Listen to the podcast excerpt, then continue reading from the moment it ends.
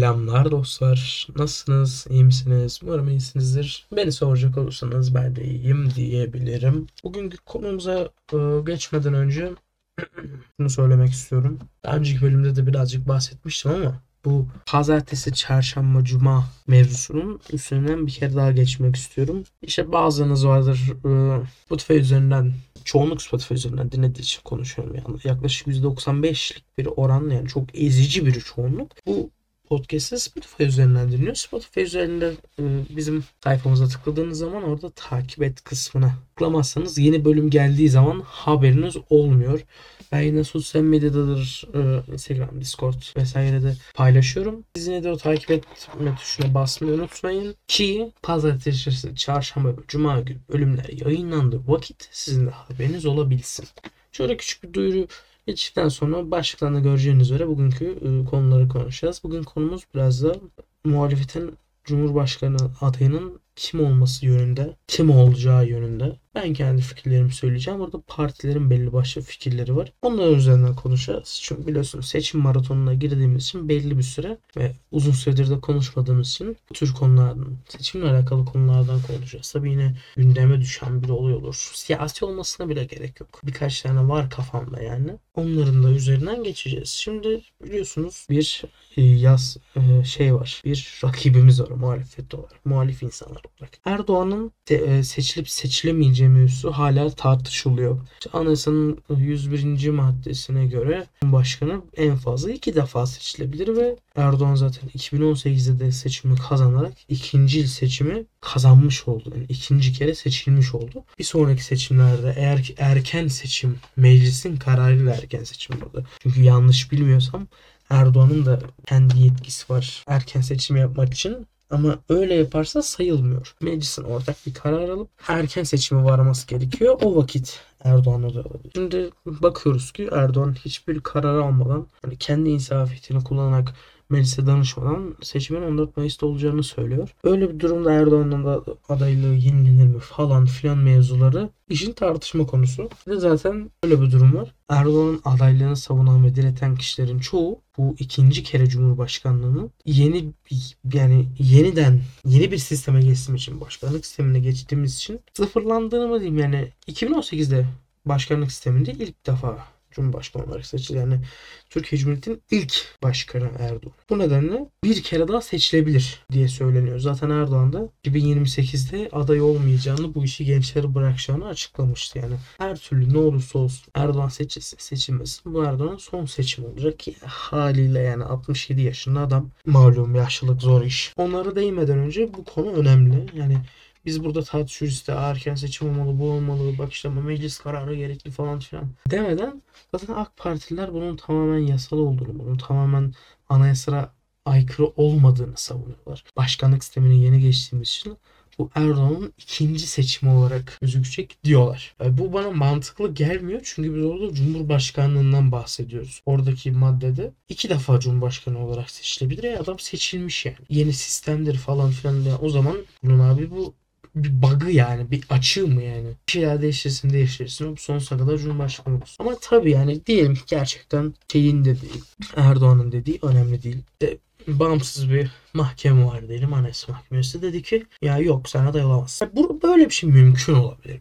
Böyle bir şey mümkün olmaz. Öyle maç. Geçen podcast'te birazcık bahsetmiştik ya biliyorsunuz şu an Erdoğan özellikle başkan da yani tek adam olmasıyla beraber 5 taşı toplamış Thanos gibi ortalıkta gezmekte. Şu an istediği herhangi bir konuda istediği her şeyi yapabilir. Bu acı bir gerçek. Erdoğan'ın bugün isteyip de yapamayacağı Türkiye sınırları içerisinde hiçbir şey yok. Kanuna aykırı olması falan maalesef ki önemli değil. Yani ne olur hani belki gerçekten çok sert bir tepki verilirse halk ve yani muhalefetin desteklediği halk tarafından anlıyorum yani çünkü özellikle biliyorsunuz bizim halkımız bu tür şey olaylarına yanışık değiller, hoşlanmıyorlar. Bir haksızlık olmuş çıkalım protesto edelim falan filan.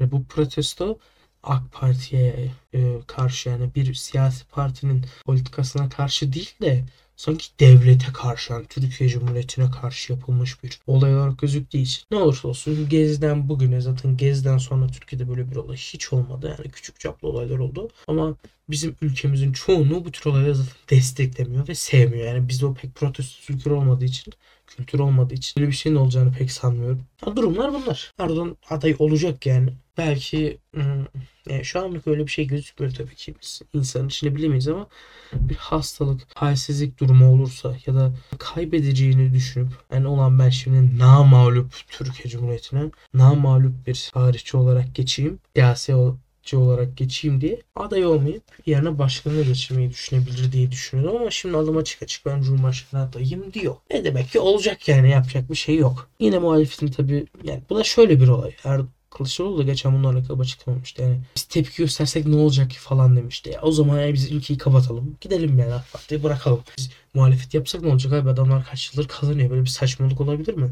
Olayın sonuçlanıp sonuçlanmayacağı önemli değil. Önemli olan bu haksızlığa tepki göstermek. Halkı bilinçlendirmek. Yani çoğu kişi hala halkın içerisinde çok kişi hala Erdoğan'ın bir anayasa suçu işlediğine haberdar değil yani muhalefetin de burada kesinlikle tepki göstermesi lazım. Şimdi başka yani muhalefet adaylarına geçelim. CHP'nin çok açık bir net şekilde yani genel başkan yardımcısına kadar büyük bir yani zaten milletvekilleri o su diyordu. Bizim Cumhurbaşkanı adayımız Kemal Kılıçdaroğlu diyordu. Sonunda artık kendisi de çok açık bir şekilde işte 15 Mayıs'ta telefonu açacaklar. Bay Kemal geliyor falan filan diye açıklamalar yapmaya başladı. Yani CHP'ye çok sert bir tepki verilmezse altın içerisinden görüyoruz. Şimdi maalesef adayım muhalefetin adayı, ana muhalefetin adayı Kemal Kılıçdaroğlu olacak. Bunun üzerine fazla konuşmaya gerek var mı? Yani düşünüyorum. Yani bak şöyle şunu açıkça söylemek gerekiyor. Bir muhalefetin, ana muhalefetin kaç yıldır lideri olan birisinin Cumhurbaşkanı adayı olmak istemesi çok normal. Buna kimse oturup laf edemez. Ama anketler belli. Halk hala yani belli bir kesim Türkiye Cumhuriyeti'nde ki bu belli bir kesim içinde kararsızlar da bulunuyor. Hani diyor ki yani ya ben zamanında Parti'ye verdim ama ekonomi çok kötü yani. Yani aç kalıyorum, açıkta kalıyorum. Öleceğim açlıktan diye düşünüyor belki de. Yani bu sefer muhalefet oy vermeyi düşünebilirim diyor. Ama bakıyor ki bundan 2-3 yıl önce Deccal şeytanın ta kendisi diye nitelendirdiği bir herif cumhurbaşkanı adayı oluyor. Böyle bir saçmalık olamaz yani. Yoksa ben şu işi tamamen geçtim. Çünkü bu seçim için benim için önemli değil. Şahsın kişiliği aşırı önemli değil. Burada bunu bir ara seçim olarak düşünmek lazım. Erdoğan'ı ve ondan sonra bundan 5 yıl sonraki seçimlerde tekrardan yeni gelen yeniden hükümeti değiştirmek. Yani altılı masa içerisinde şu an ülkeyi samimi bir şekilde iyi yöneteceğine inandığım bir parti yok çünkü. Benim görüşüm böyle tabii ki. İnsanların görüşü öyle olmayabilir. Bir ara seçim. Kemal Kılıçdaroğlu'dur, Mansur'dur, Ekrem'dir, Bunlar gelsin ama kazanacak bir aday gelsin yeter ki buna oy verelim. Erdoğan'ı değiştirelim ve yolumuza bakalım. Kim olursa olsun Erdoğan'ın eriştiği pozisyonu 5 yılda gelemez yani. Erdoğan'ın ettiği güce, o kadroların değiştirilmesi, devletin tamamen yani hmm, bu cümleyi nasıl söyleyebilirim birazcık hafif bir şekilde diye düşünüyorum şu an ama hani söylemeyeceğim o kelimeyi de şöyle diyelim. Devlet içerisinde çok fazla yandaş insan bulunması deyip geçiştirelim. Kafamdaki cümle farklıydı da şimdi risk almaya gerek yok. Bunu 5 yılda kimse yapamaz. Zaten ilk 5 yıl bunları temizlemekle, haksız, hukuksuz şekilde bir yerlere gelen insanları temizlemekle geçmiyor. Gerçekten hani diyelim ki Kılıçdaroğlu içinden şunu diyor lan adam 20 yıldır ne güzel yaşadı ya ne güzel iktidar oldu yedi içti sıra bende deyip hemen iktidara geçse bile onu 5 yılda yapması imkansız. 5. yıl sonunda da değiştireceğiz yani. Böyle düşünmüyor olabilirsiniz. Şey diyor olabilirsiniz. Lan 20 yıldır değişmedi. Şimdi tekrar mı değişeceğiz? O zaman ya basın AK Parti'ye de yaşayalım, ölelim, geberelim. Bakayım böyle saçmalık olabilir mi? Bir ki değişecek yani. Türkiye Cumhuriyeti'nde bu ne diyebiliriz? Hani Atatürk İsmet İnönü dönemi çok uzun bir dönem. Onun dışında diğer dönemlerde partiler değişiyor. Bir iki dönem iktidar olabiliyorlar. Sonra tekrardan değişiyor. Farklı bir kan arıyor millet. Niye? Çünkü bir suç olduğu zaman yani ekonomik olarak bir sıkıntı ya da siyasi anlamda bir bozuntu yaşadığımız zaman halk değiştiriyor hükümet. Sürekli böyle değil yani. Bir gelen 20 yıl ülkeyi yönetecek diye bir şey yok. Bazıları 5 yıl bile yönetemeden erken seçime girmek zorunda kalıyor siyasi krizler. O yüzden kesinlikle ama kesinlikle şey diye düşünmemeniz gerekli dostlar. Ulan ya şimdi gelen aday çok kötü. Bu yine Erdoğan olacak. Biz en iyisi Erdoğan'a oy verelim falan yani ya da oy vermeyelim. Protesto falan onlar zaten tamamen saçmalık.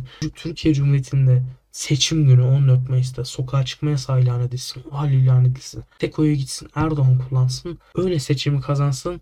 Erdoğan yine o seçim sonucunu kabul eder yani. Avrupa ülkesinde yaşamıyorsunuz bir Skandinav ülkesinde yaşamıyorsunuz ki seçimi protesto edeceksiniz özellikle böyle kritik bir seçimde. Haz etmeseniz bile Erdoğan'dan kurtulabilmek ve bu şeyin devamını sağlayabilmek için muhalefetin liderine abi oy vermek zorundasınız arkadaşlar. Maalesef. Kemal Kılıçdaroğlu'na bile. Evet. CHP'nin adayı Kemal Kılıçdaroğlu. Çok açık ve net artık. 14 Şubat, 13 Şubat'ta yanlış hatırlamıyorsam. O zaman aday açıklandığı zaman da göreceksiniz yani resmileşecek. Yani tabii bir sürpriz olabilir mi?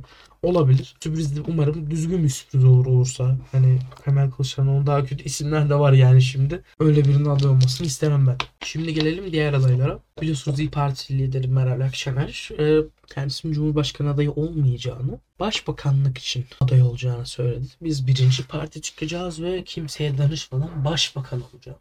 Tabii kendi siyasi kariyeri. Ona diyecek bir şey yok. Ama onun dışında Meral Akşener, İmamoğlu ve Mansur Yavaş'ın adaylığına da itirazımızın olmayacağını söyledi. Eğer kim Ekrem İmamoğlu ve Mansur Yavaş'ı da İyi Parti aday edebilir. Zaten bunlar üzerine çok konuşulan kişiler. Yani Ekrem İmamoğlu mu daha iyi olur? Mansur Yavaş mı diye oturup düşünüyorum. Bana pek fark etmez gibi geliyor zaten 5 sene sonra. Hükümet değişeceği için tekrardan. Ama yine de Mansur Yavaş daha iyi olur gibi. Çünkü Ekrem İmamoğlu siyasetin içine çok fazla girdiği için ve bu geri gelecek Cumhurbaşkanlığı birazcık daha temsili bir pozisyonda olacağı için birazcık da kariyerin sonu olacak. Mansur Yavaş zaten 65 küsür 66 yaşında falan yanlış bilmiyorsam gidecek. Yani ben işimi yapacağım arkadaş. Ankara'da nasıl belediye yönettiysem siyasete karışmadan şimdi Cumhuriyeti de öyle yöneteceğim, devleti de öyle yöneteceğim deyip vaatlerini konuşacak. Ekrem İmamoğlu gibi genç birinin Cumhurbaşkanı olarak siyasi kariyerini bitirmesine gerek yok. Ha. Ya bitirmek istiyorsa da bitirsin. Gerek. Ya, yet- yeter ki Erdoğan'ı yetsin yani. Onun dışında ne var işte? Genel olarak altılı masada İYİ Parti dışındaki insanlar da Kılıçdaroğlu'nun adaylığına okey yani.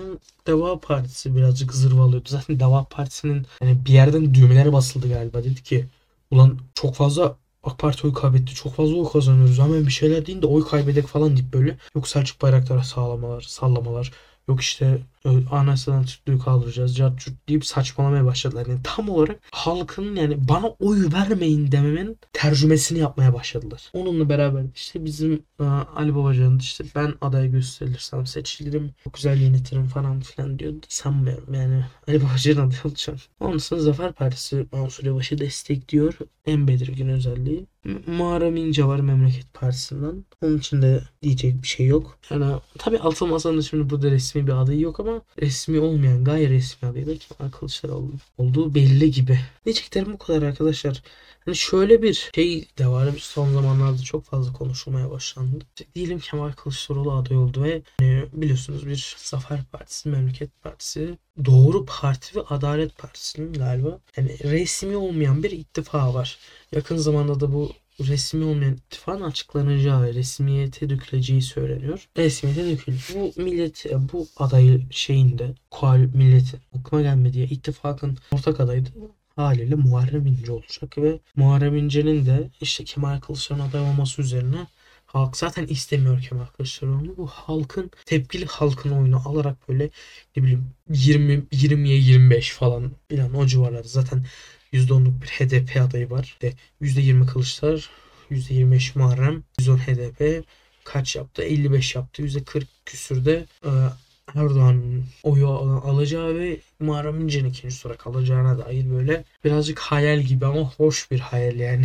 birazcık hoş olacak bir hayal var gibi. Böyle bir şey olabilir mi sizce? Hani ne dersiniz? İmkanlı mı? Birazcık zor ama eğer ki yani biliyoruz zaten Muharrem İnce'nin seçim dönemi geldiği zaman gerçekten şey yapıyor yani. Güzel bir performans sergiliyor mitinglerde. Cumhuriyet tarihinde rekor, rekorunu kırdı 60 günde. Yok 60 değildi galiba ya 90 mıydı? Şimdi ya şöyle 60 ya da 90 günde tam sayısını hatırlayamadım. Ama ya 60 ya da 90 olacağını biliyorum. Yüzden fazla miting yaptı. Birkaç il dışında da tüm illeri gezdi. Bu ne demek abi? Sabah kalkıp bir miting yapıyorsun. Akşam olur bir miting daha yapıyorsun falan. Farklı şehirlerde. İnanılmaz bir performans. Yani o gücünü tekrar yakalayıp halkın tepki oyunu alarak ikinci tura kazan, ikinci tura kalmayı düşünebilir mi? Düşünebilir bence. Olabilir. imkansız değil ama zor olduğunda belirtmek lazım.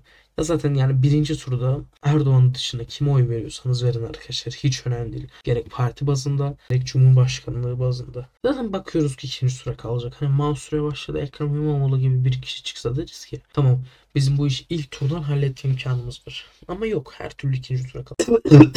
İstediğiniz partiye oy verin. Barajı geçemeyeceğini düşündüğünüz partilere de özellikle oy verin. Belki de sizin yüzünüzden birazcık şey olduğunu suçlayıcı. Sizin yüzünüzden insanların yani %10'luk 15'lik bir parti desteği var diyelim halk bazında ama insanların çoğu şunu düşünüyor. Ya zaten bunun anketlere bakıyoruz %4, %5'lik bir oy var. Gidelim de niye verelim yani oyumuzu yakmayalım. Gerek yok. Birinci turda oyunuzu yakmaya hakkınız var. Önemli olan ikinci turda Erdoğan karşısına kim olursa olsun her zaman ve her şekilde karşındaki kişiye oy verebilmek. Bu durumdan hoşnut değilim ya da sizi zorluyorum birazcık ama ben de bu durumdan hoşnut değilim yani sadece ülkedeki bazı şeylerin değişmesi için Erdoğan'ın değişmesi lazım. Erdoğan değişince de yavaş yavaş ülkenin toparlanacağını düşünüyorum. Benim fikirlerim bu yönde. İşte Erdoğan adaylığından bahsettik. Kemal Kılıçdaroğlu'nun aday olarak diletilmesinden bahsettik. Ekrem İmamoğlu ve Mansur Yavaş konusunda konuştuk. İşte Ali Babacan bir şeyler zırvaladı. Onlar hakkında konuştuk. Güzel oldu bence. Şu an 21 dakika tabii ben burada e, o, o dediğim yerleri falan keseceğim. Birazcık düşüreceğim. Öyle arkadaşlar. Bu konuda tabii çok yoruma açık bir konu. Sizin fikirlerinizi bana Instagram üzerinden belirtebilirsiniz diyorum. Kendinize iyi bakın. Twitch adresim GG Brokusat. Instagram adresim de GG Brokusat. Buna buralardan ulaşabilirsiniz. Tepkileriniz ve geri dönüşleriniz benim için çok önemli. Kendinize iyi bakın. Sağlıcakla kalın.